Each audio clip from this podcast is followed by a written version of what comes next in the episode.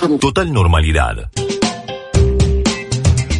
Geriátricos habilitados, pocos. Geriátricos no habilitados, es decir, que están en proceso de habilitación y aquellos que no tienen nada, que son absolutamente clandestinos, truchos, porque, por ejemplo, la autoridad sanitaria aquí en la zona, que es la región sanitaria, desconoce su funcionamiento. Audio Canal 7 Bahía. Nos vamos a referir a lo ocurrido en Avellaneda 775.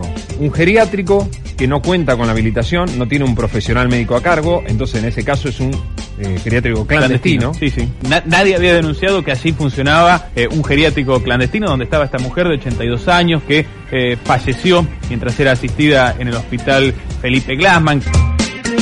porque está el director ejecutivo de región sanitaria, doctor Núñez Fariña. La Brújula 24. El estado general de los de los abuelos era, era bueno hasta hoy, hasta ayer a última hora de la noche, tarde, no, no había ninguna evolución negativa. Eh, sí, hay una angustia porque son adultos mayores y cuando ven todo el desplazamiento que se genera para poder derivarlos, hay que contenerlos, explicarles y, y llevarlos para que no se asusten. Normalidad. Iniciamos la jornada con esta información de la adulta mayor fallecida en el día de ayer por COVID-19. Estaba internada en un geriátrico, bueno, y murió en las últimas horas en el hospital de la Asociación Médica y el testeo post-mortem reveló que le dio positivo el COVID-19. Está en línea el secretario de Salud del municipio, Pablo Acroliano. Es algo que en algún momento iba, iba a ocurrir, digamos, ¿no? Pensar que no vamos a tener ningún tipo de, de, de impacto del coronavirus en la ciudad no es real. El virus va a entrar, está entrando, de hecho lo tenemos desde hace bastante, y lo que tenemos que tratar de, trabajar y evitar es para que este- esta circulación comunitaria se retrase lo más posible y que el, sistema de salud pueda ir respondiendo. Hay más de 200 geriátricos, se cree que hay más de 200 geriátricos clandestinos, con los cuales se hace difícil el control, en los, en los papeles no existen. Pretender que no se enferme nadie, que no se muera nadie, no estamos en una pandemia. la pandemia va a venir, va a llegar, a generar enfermedades, va a llegar va a generar muertes.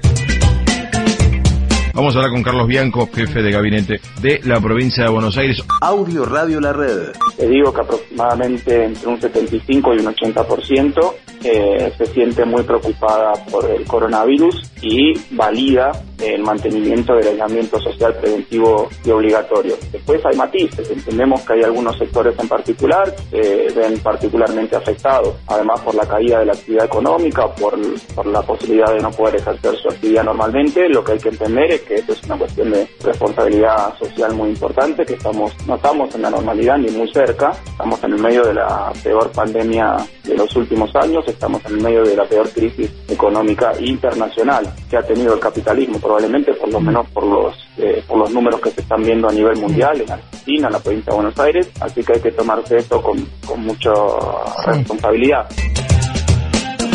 Total normalidad.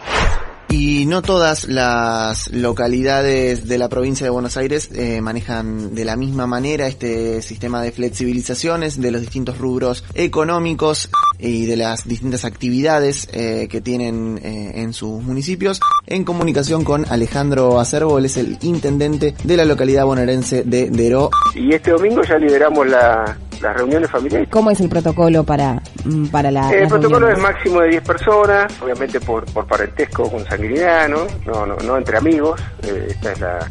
No, no peñas, digamos, como se entiende en el interior.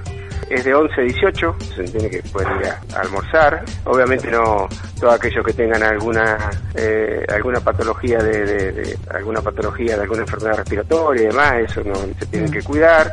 Se recomienda también que los mayores de 60 años y pueden no trasladarlos eh, mejor, tienen que ser en domicilios particulares, no pueden ser en, en salones de fiesta ni, ni- acá Sí. tenemos reclamo porque hay varios salones de fiesta que hoy ya- ellos quieren empezar a hacer alguna actividad y bueno, no, no puede haber reuniones, con lo cual no, no se pide la habilitación. Obviamente tienen que respetar las medidas de, higiene, eh, eh, no, no, no, festejar cumpleaños, no reuniones este, sociales que signifiquen este, eh, eh, invitar a personas que, no- que están fuera del, del, digamos, del grupo familiar.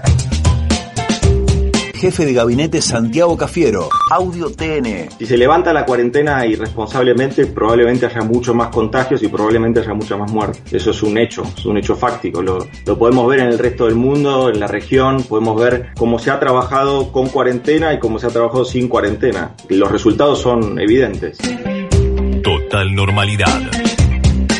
Durísima crítica de Greg Popovich, técnico de los San Antonio Spurs. C5N. Lo conocemos porque Manu Ginobili ganó de la mano con Tim Duncan, Tony Parker y Greg Popovich. una figura reconocida. Popovich estalló contra Trump, sin vueltas, es increíble. Si Trump tuviera cerebro, aun si fuera 99% cínico, saldría y daría algo que una a la gente. Pero no le interesa unir a las personas. Así ha sido siempre. No hay nada que pueda hacer para mejorar esto porque es un imbécil trastornado. Cruce entre Ernesto Tenenbaum y Patricia Bullrich. Radio con Voz. Estás buscando la ventaja política menor sobre un tema muy dramático, porque Estás a mí me un parece, perdóname, la estrategia que vos estás planteando, la estrategia que estás planteando, eh, sin reconocer que en el país, el principal socio comercial de la Argentina hay 30.000 muertos, sin ¿Por qué tengo incorporar que en Chile, perdón, perdón, no perdón, no, porque yo te ¿Por dejé qué hablar, reconocer déjate lo argumentar un peor y no poquito. reconocer sin argumentar, sin argumentar que Chile acaba de cerrar eh, eh, eh, con una autocrítica tremenda al ministro de Salud, diciendo que nos equivocamos con el tema de la cuarentena inteligente por sector y tenemos que cerrar todo Santiago, sin incorporar que lo que se está pasando en Estados Unidos como consecuencia en gran parte de que tienen 100.000 muertos que se podrían haber ahorrado de haber tenido una estrategia restrictiva respecto de esto, sin haberte escuchado una sola vez decir está bien el tema de haberse ahorrado vidas, habiendo calificado como terrorista a un epidemiólogo que es de los más prestigiosos, uno lo conoce de- luchando para cu- curar enfermos de SIDA de hace 30 años. Yo te escuché todo eso junto y no encuentro un reconocimiento de decir, che, la sociedad logró algo importante. Entonces lo que veo es, aprovecho que la eh, gente está mal para hacer política y ganarme eh, en, ese, primer ese lugar, en primer lugar, en primer lugar, No reconoces una, frase- no reconoces una. ¿Me 30.000 permitís muertos hubo en Brasil. la frase es si hacer política o no, o no hacer política. No corras el eje, estás corriendo es- el eje. es- Estás es corriendo una- el eje. 30.000 No, no, muertos no, hubo en Brasil. Chile cerró. No lo ¿Vas incorporaste a, al hablar, ¿Vas a hablar análisis. solo? ¿Te vas a hacer una entrevista vos? No, estoy discutiendo, estoy discutiendo. No me gusta. No, no estás Patricio, me discutiendo, parece que es irresponsable. Total normalidad.